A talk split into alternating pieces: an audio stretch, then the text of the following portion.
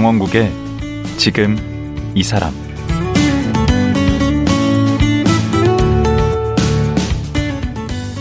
안녕하세요. 강원국입니다. 어제에 이어 아침 편지 문화재단 고도원 이사장과 말씀 나누겠습니다. 22년째 이어지고 있는 아침 편지의 첫 이메일은 중국 작가 노신의 희망이었습니다. 희망은 마치 땅 위의 길과 같은 것이다. 본래 땅 위에는 길이 없었다. 걸어가는 사람이 많아지면 그것이 곧 길이 되는 것이다. 이렇게 첫 편지가 희망인 걸 보면 고도원 이사장은 스스로와 이웃들을 다독이며 삶의 희망을 함께 캐고 싶었던 것 같은데요.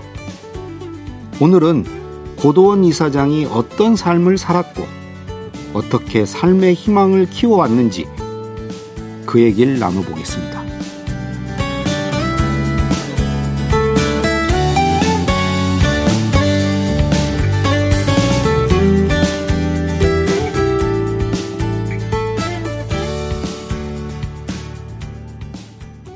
고도원 이사장님 다시 모셨습니다. 안녕하세요. 아, 네.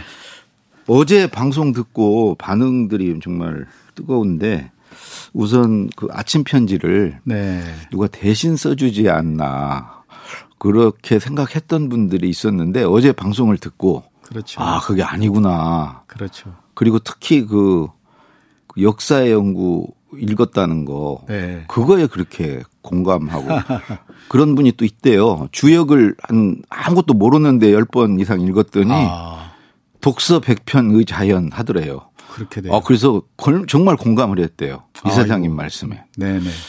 그, 그리고 또 하나 얘기하던데 누가. 그 희망 얘기. 네. 지금이 희망이 더 필요하다. 그렇죠. 예, 그러니까 더 와닿았다. 네. 어, 지금 이 시대에 정말 필요한 얘기를 해 주셨다. 음. 예. 예. 요즘에 희망을 일- 일종의 이제 꿈이라고 했을 때, 에, 꿈 넘어 꿈 얘기를 많이 해요. 이게 beyond hope, beyond dream. 예. 그 꿈이 이루어진 다음에, 그 희망이 이루어진 다음에 초희망 이런 그 얘기 좀 요, 고도원 정신 요책 맨 뒤에 그 에필로그 보면 네, 맞아요. 거기 초희망 쓰셨던데. 다 읽었습니다. 원래 꿈 넘어 꿈은 어, 이사장님이 만드셨잖아요. 그렇죠. 그 용어는 예, 그렇죠. 어, 꿈을 이룬 다음에 뭘 할 건가. 그렇죠. 아. 그래서 next plan. 예. 어, 그, 그 꿈의 방향이 어떤 것이 이루어진 다음에는 좀 이타성을 띠어야 된다. 공동체적이어야 한다. 예. 미래 지향적이어야 한다. 이제 이런 뜻이 좀 담겨 있죠. 그 어제 이제 역사 연구 얘기를 음. 마지막에 했는데요. 거기서 이제 빼놓을 수 없는 게 저는 음. 그 김대중 대통령인 것 같아요. 네. 그 우리 이사장님이 김대중 대통령과 이제 기자로서 어 또 야당 총재로서 만나긴 했지만 네. 결정적으로 이렇게 맺어진 것은 역사의 연구 아니었나요? 맞아요. 그 책. 이제 그분의 인생의 책이 역사 연구예요. 그러니까요. 김대중 대통령의. 네. 그러니까 어느 날 이제 기자들하고 제가 뭐, 뭐, 차츰 말씀 나올지 모르지만은 어찌어쩌다 이제 중앙일보 기자가 됐고 네. 정치부 기자가 되고 평민당을 담당하는 예, 동교동 기자가 된 거예요. 그 당시 제1야당. 그래 제1야당이죠. 그래서 매일 아침마다 김대중 대통령 그 동교동 댁에서 네. 어, 아침 식사를 3년간 한 사람이거든요. 어, 그런 경우 쉽지 않은데. 그렇죠. 그때는 석간이었기 때문에 그렇죠. 중앙일보가 중앙 동아가 석간이었죠. 그렇죠. 저 중앙일보에 저가 있었고 음. 동아일보에는 이제 이낙연 그 아. 총리를 했던 네. 어, 동갑쟁이입니다. 아. 그래서 했는데 어느 날 어, 그 인생의 책이 있느냐. 네. 어, 인생의- 기자들한테? 그- 그렇죠. 인생의 책이 뭐죠? 그러니까 자기 삶에 가장 영향을 많이 미친 책이 있느냐.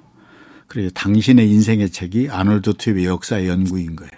그러니까 그 얘기를 했는데 뭐 좀 쉽지 않은 책이거든요. 그 역사 연구를 이해하려면 이제 고대 문명 이런 건 많이 좀 알아야 돼요. 배경 지식이 있어야 되는. 배경 지식이 있어야 되죠. 네. 그런데 저는 그때까지 한 10번 이상 읽었잖아요. 어. 그 책이 저에게 준 뭐 지난번 운명의 얘기 책이네. 예, 말씀드린 것처럼 어 저에게 영감을 준 책이거든요. 저를 뭐 어찌 보면 손이 빠른 기자로 만든 책이거든. 음. 그러니까 그 얘기를 하는 게 얼마나 재미있고 그분이 동그랗게 쳐다보면서 어, 그다, 그, 그리고 나서 대화가 어, 텄고. 아니 근데 대통령이 그때 이제 총재인데 이게 폼 한번 잡으려고 니들 그거 읽었냐 했는데 다안 읽었다고 해요. 이렇게 좀 폼이 났는데 거기에 딱 이렇게 읽었다고 하면서 나타나니까 그분이 그때 눈에 확 드셨겠네. 그, 그분이 그 이른바 그 지적 대화 네.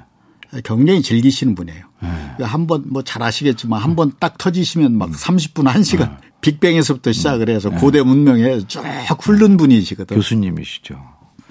그런 점에서는 그 책이 어, 그분에게 어, 젊은 기자가 보통 아니구나 이렇게 그렇죠. 느끼셨다가 네. 그분이 이제 대통령 되신 다음에 저를 불러주신 거죠.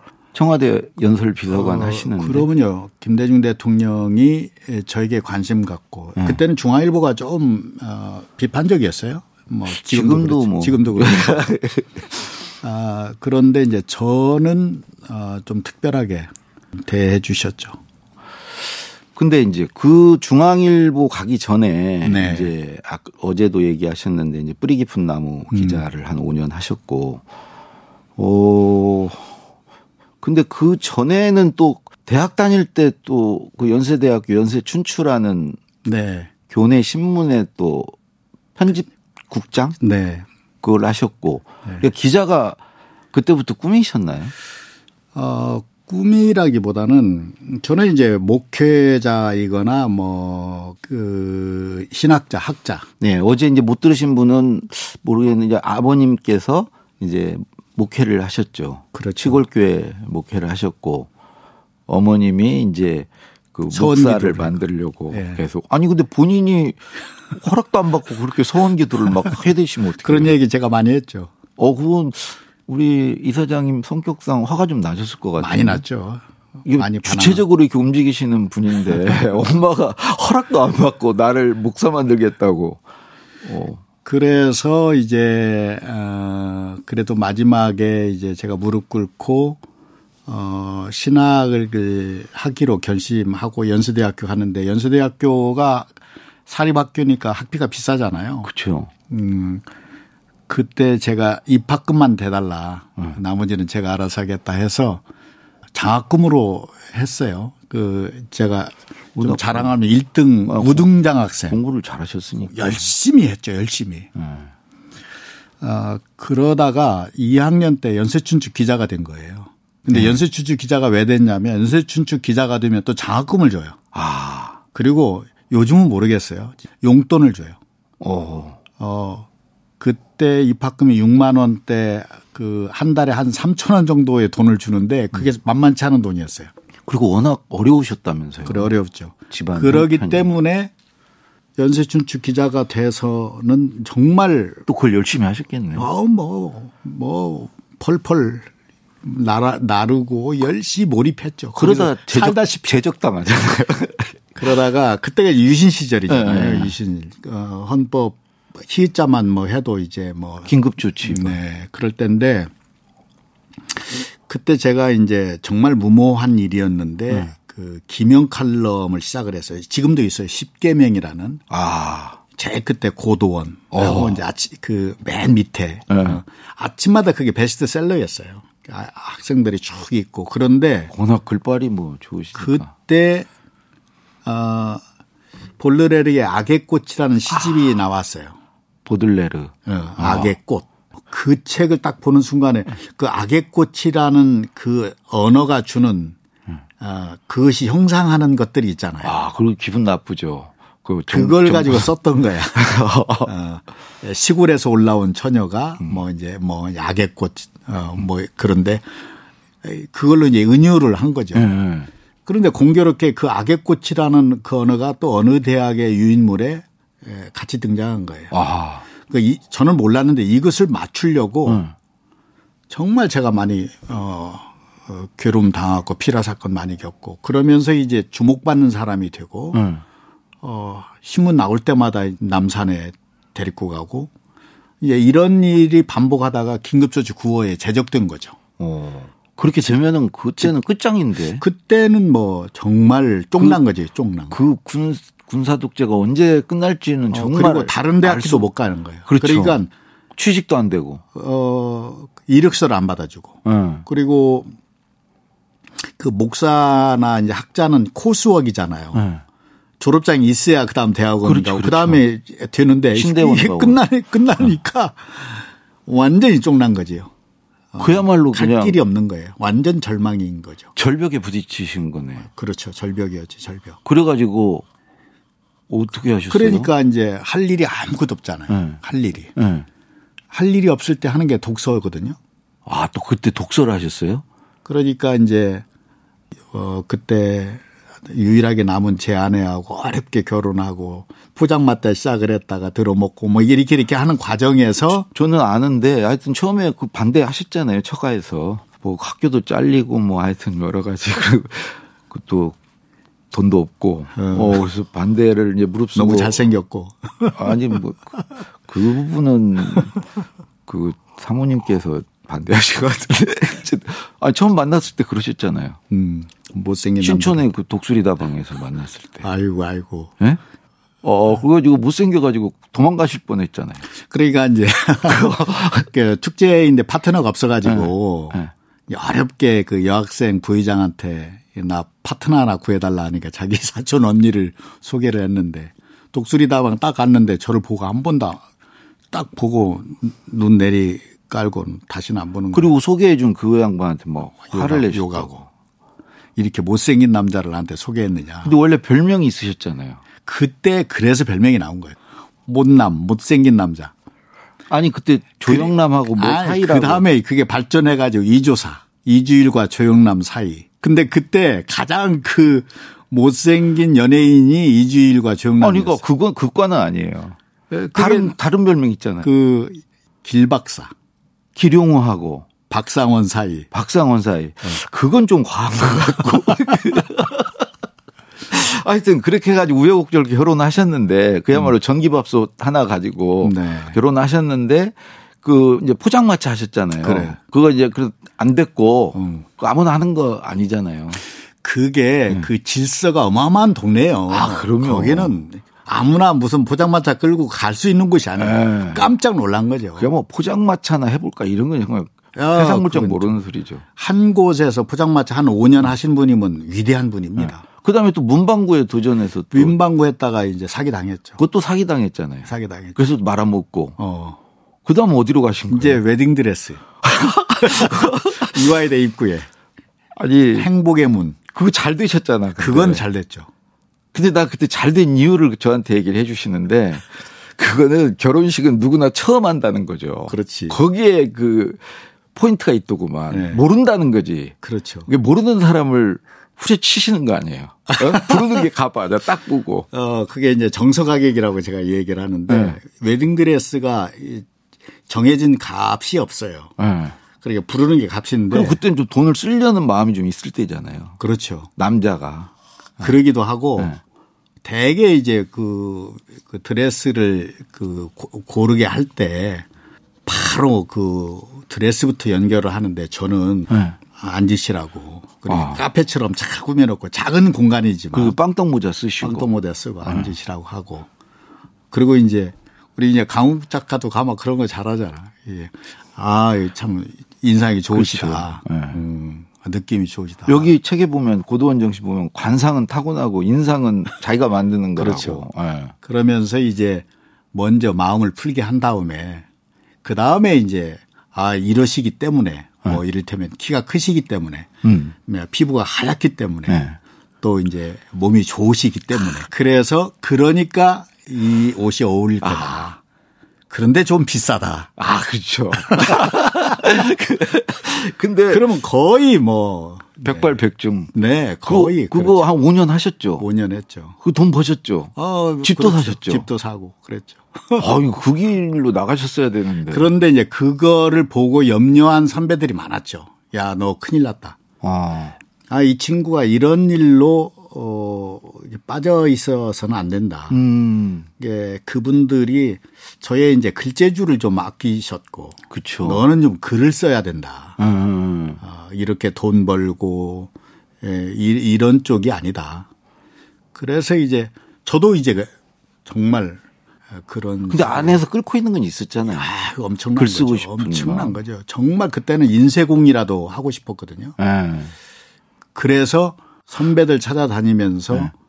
저좀 그런 자리에 좀 소개해달라 해서 돌아가시는 김수남 사진작가, 예. 동아일보. 동아일보의 사진작가. 어. 이분이 그 김영윤 뿌리 깊은 나무 편집장을 연결을 해서 김영윤 씨가 편집계 유명한 분이 되시잖아요. 아이, 그럼요. 최고잖아요. 김영윤 편집사. 편집회사 사장이고 예.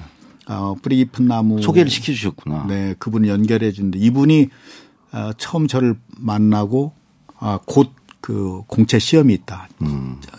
치, 아, 쳐라. 그래서 치러 갔는데 시험 본 다음에 어, 저 졸업장 없는 거 알, 알고 네. 음, 혹시 이제 한창기 사장이 면접하면 음. 혹시 졸업장을 묻게 되면 졸업했다고 해라. 예. 예, 그분이 이제 저를 그러니까 보니까 꼭 사람이 거기에 이제 나타나시더라고요. 주변에 도와주는 분, 끌어주는 분이 이렇게 그런 건 정말 놀랍고 감사해요. 중앙일보. 갈 때도 그렇고. 그렇죠. 중앙일보 갈 때도 이제 뿌리 푼 나무가 강제 폐간됐잖아요. 네. 어, 전두환 선생께서 80년도에. 80년도에. 네. 그런데 이제 한창기 사장께서 그 기자들을 굉장히 아꼈어요. 이 기자들을 흐트러지지 않고 복간을 준비하면서 한국의 발견이라는 지- 인문 유명한 시리즈, 또 책이- 유명한 책이 있어요. 네. 전 시리즈로 이렇게. 네. 그걸 냈는데 그걸 원고 청탁하러 간 거야. 중앙일보. 중앙일보에 이제 어. 제가 서울편을 맡았는데 네. 서울의 경제. 예. 그래서 이제 최우석 그때 경제부장 그분이 에, 경제부 기자 중에 가장 어, 쉽게 어. 에, 미문으로 쓰는 분으로 유명한 분이에요. 어. 저도 이제 필명만 듣고 이제 찾아갔는데 그분이 흔쾌히 그를 응해 주시고 밥을 사준다고 그래서 밥을 먹다가 네. 정말 지나가듯이 좀 간절한 마음이죠. 예. 어, 저 같은 사람도 중앙일보 기자 할 수 있습니까? 어, 너무 부러운 거예요. 편집국에 막, 그- 왜 편집국 분위기 있잖아요. 아, 그렇죠. 예. 저는 뭐 홍보하면서 내가 가야 되는 가가지고 자리인데. 홍보하면서 늘 가, 주눅 들고 가가지고. 네, 정말 주눅 드는 자리죠. 네. 어, 그 기자를 저 같은 사람도 할 수 있습니까? 그러니까 이분이 정말 반색하고 그러면요. 와, 어, 그분이 어, 뿌리 푼 나무에 제가 쓴 글을 좋아하셨어요. 아, 또 그렇게 제가 연결이 청탁으로 갔을 때, 오, 그 기자냐? 어. 어, 이런 기자, 이런, 이런, 기- 이런 기사, 이런 기사 쓰지 않았느냐? 어, 그 일이 되려면 그렇게 되더라고요. 어, 그래서, 어, 당신같이 손 빠르고 길, 글을 잘 쓰면 경제부 기자 충분히 할 수 있다. 경제 전혀 모르는데 너저 경제 전혀 모르는데 모르니까 좋은 기자가 될수 있다. 쉽게 쓸 수 있다. 어, 더 호기심 있고 더 쉽게 쓰게 열심히 취재해서. 그러니까 이게 근데 그 뭐가 되고 싶다는 얘기를 꿈 얘기를 안 하셨으면 또 그게 성사가 안 됐을 거 아니에요. 그렇죠. 밥만 먹고 끝냈으면. 그러니까 만나는 게 중요한 게 아니라 그렇죠. 그죠? 그 어떤 기회에 뭐 다 되는 건 아니지만 예. 자기 안에 희망이란 이런 것도 말, 말씀드렸고 꿈 넘어 꿈도 말씀드렸지만은 꿈을 마, 마음에 품고 있다가 예. 어, 어떤 자리가 왔을 때그 꿈을 말해보는 건 굉장히 중요한 것 같아요. 음. 제가 대통령 연설 비서관도 제 아내하고 정말 얼마나 어려웠어요. 뭐 경제적으로 어려우면 싸우게 유-. 유산하고 밤새 싸우고 정말 어, 시쳇말로 박 터지게 싸우고 문방구 사기당해. 아, 막뭐 계속 그러다가. 예, 너무 지쳐서 네. 우리 뭐 한강으로 가자 뭐 고층 빌딩으로 가는 게 빨라 뭐 이런 일이 하다가 나 싸우지 말자. 어, 나한테 꿈이 있어. 네. 어, 좋은 글쟁이, 좋은 작가, 좋은 기자 되고 싶어. 예. 어, 그리고 죽기 전에 대통령 연설문 하나 쓰고 죽고 싶어. 왜 그 생각을 하셨을까? 그거는 어, 정말 오랜 꿈이었어요. 이게 어린 시절에 에, 저희 아버님이 중학교 때 이제 링컨의 일대기를 읽고 제가 게티즈버그 연설에 꽂히고 음. 야 이걸 불멸의 서사시라고 하는데 어. 2분짜리. 2분짜리 그 나중에 링컨 학교도 어, 그. 그래서 만들었죠. 예. 그래서 나도 이런 불멸의 서사시, 무식의 서사시 하나 어, 쓰고 싶- 싶다. 어. 그 얘기를 했는데 아내에게. 아내에게 그때 아내가 예. 아, 그때 이제 참 그런 점에서는 그게 중요해요. 어떤 꿈을 얘기했을 때 그걸 응원해 주는 거. 어. 당신 할 수 있어. 음. 어, 글 잘 쓰잖아. 예. 어, 당신 연애 편지에 내가 뿅 갔잖아. 뭐 이런 얘기 하면서 응원해 줬는데 야. 그게 딱 20년 후에 예. 청와대에서 그 말이 씨가 된다는 대통령이 말이. 예. 어, 청와대에서 어, 일할 생각이 있느냐. 어떤 자리입니까? 고도원 비서관이 저한테 전화 오듯이 그렇지. 맞아, 맞아. 어, 내가 우리 이게 강훈국 작가를 이게 전화로 찾았잖아요. 네. 음. 그때 한번 얘기해 보세요. 아니 제가 그 직전에 음. 1차 정상회담, 남북 정상회담 하러 갈 때 대통령, 김대중 대통령이 서울 출발하면서 뜨거운 가슴, 차가운 머리로 회담에 임하겠습니다. 그걸 집에서 제가 들었어요. 어. 그때 저도 무의식적으로 아내에게 제가 이제 정경련 회장 연설을 쓰다가 그때는 이제 배우가 망했을 때인데 나도 저런 연설문 쓸 수 있는데 그랬대요. 그랬구나. 어쨌든 그러고 나서 한 달이 안 돼서 전화가 왔어요. 음. 비서관님한테. 뭐라고 그랬어요, 제가? 어, 지금부터 하던 통화 내용은 다른 사람한테 절대 얘기를 하지 마라. 어. 그리고 어떠어떠한 내용으로 언제까지 광복절 경축사 초안을 한번 써서 보내라. 음. 어, 가이드라인은 이거 이거 이거 조건은 이렇다. 음. 절대 이걸 쓰고 있다는 얘기를 누구한테도 하면 안 된다. 어. 어, 그래가지고 제가 숨어서 그렇게 안 해도 됐는데 아내한테만 얘기를 하고 어. 열심히 썼죠. 어. 그 나중에 보니까 뭐 그거 별로 참고도 안 하신 것 같은데 어, 참고했죠. 거기서 다 봤지. 그런가요? 어, 그거 말고 하나 더 있었을 거예요. 그, 옥중 서신을 좀 분석해서, 예예 예. 어, 레포트 하나 내라. 예. 근데 그걸 굉장히 분석을 열심히 했고, 예. 왜냐하면 김대중 대통령 연설문 쓰려면 옥중서신은 꼭 읽어야 되거든. 예. 그, 그리고. 근데 그- 사실은 다 안 읽었어요. 그랬어요? 그래서 나중에 확인하시더라고 읽었냐고 그래서 대충 대충 읽었는데 예, 사실은 오늘의 강원국 작가를, 어, 지금 인터뷰 하시는 거예요? 그렇지. 아, 그 예전에 인터뷰 많이 하셨잖아요. 많이 방송 했죠. 진행도 많이. 오래 하셨죠. 그건 이제 오늘은 그러지 마시고요. 네. 네. 다시 얘기로 돌아가서 음. 그렇게 해서 지금 이제 중앙일보까지 이렇게 음, 음. 일을 하신 중앙일보 일할 때 그 전체 기자 기간이 한 20년 정도 그렇죠. 넘죠. 예. 어, 그러니까 기자로서 또 일가를 이루신 거예요. 아주 그 특종도 많이 하시고 네. 재밌으셨나요 그때는? 저 정말 펄펄 날랐죠. 네. 어, 그리고 그 민한 기자였고, 뭐 별명이 뭐 특종 기자 이런 얘기 좀 네. 이렇게 말씀드리기 뭐 하지만은 그랬고, 아, 중앙일보가 그 전문 기자체 제도를 처음으로 시행을 했어요. 네. 중앙일보에서. 네, 그렇죠. 제가 1호 정치 전문 기자가 돼서 음. 중앙일보에서 유학 보내주고 그리고 정치부 차장까지 하다가 이제 대통령 부름 받고 이제 청와대 들어간 거죠. 그래서 이제 청와대에서 이제 5년 꼬박 그 거의 죽을 똥 살똥 음. 그 결국은 이제 어제 얘기하신 대로 그야말로 조금 더 있으면 터질 뻔 했는데 거기다 바늘구멍 하나 내 가지고 이제 아침 편지 시작하시면서 음.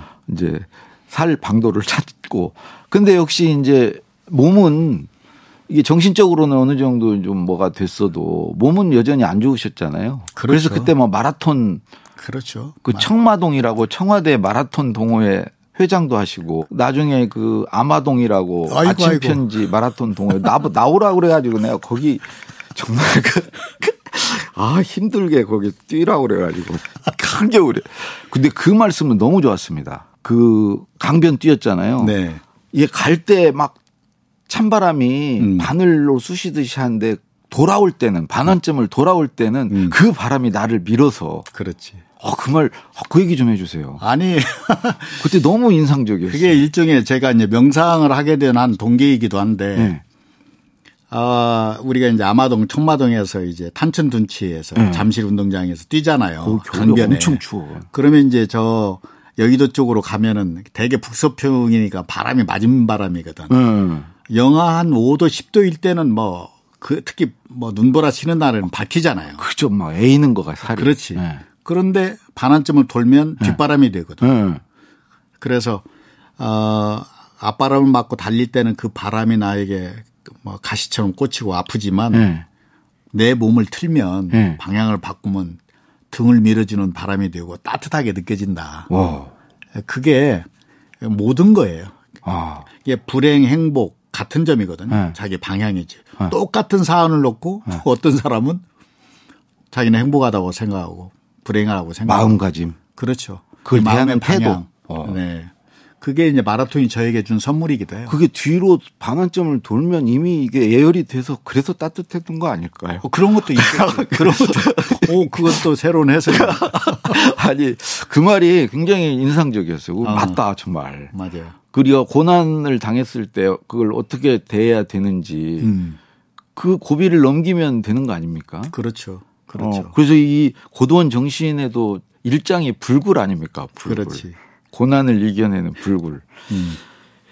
그래서 이제 이제 우리 명상으로 얘기가 넘어가야 되는데 아. 그 이제 깊은 산성 옹달샘으로 이제 넘어가야 음. 되는데 사실 거기가 이제 하이라이트입니다. 음. 아, 그 제가 보기에는 우리 이사장님은 세 단계 이제 돼 있는데 음. 그맨 앞은 기자 시절, 음. 예, 그다음에 대통령 연설비서관 시절, 그 다음에 이제 최근인데 최근이 제일 나는 꽃을 피우고 계신 것 같아요. 음. 그 중에서도 이제 깊은 사성 옹살댐 명상 치유센터 음. 이 얘기는 이제 내일 듣도록. 아, 그래요. 예. 네. 그 벌써 시간이 이렇게 됐어요. 시간이 다 됐어요. 네. 아우. 네. 그 그래서 오늘은 그 찐 얘기 있죠. 그 그거 건졌으면 됐습니다. 네. 아마 그 오늘 방송 들으신 분 중에 딱 그거 하나 남을 거예요. 네. 그 맞바람 맞으면서 뛰면 좋은 시절 온다. 예. 그래서 오늘 여기까지 듣기로 하고요. 어, 오늘 말씀 고맙습니다. 네. 네. 아침 편지 문화재단의 고도원 이사장이었습니다.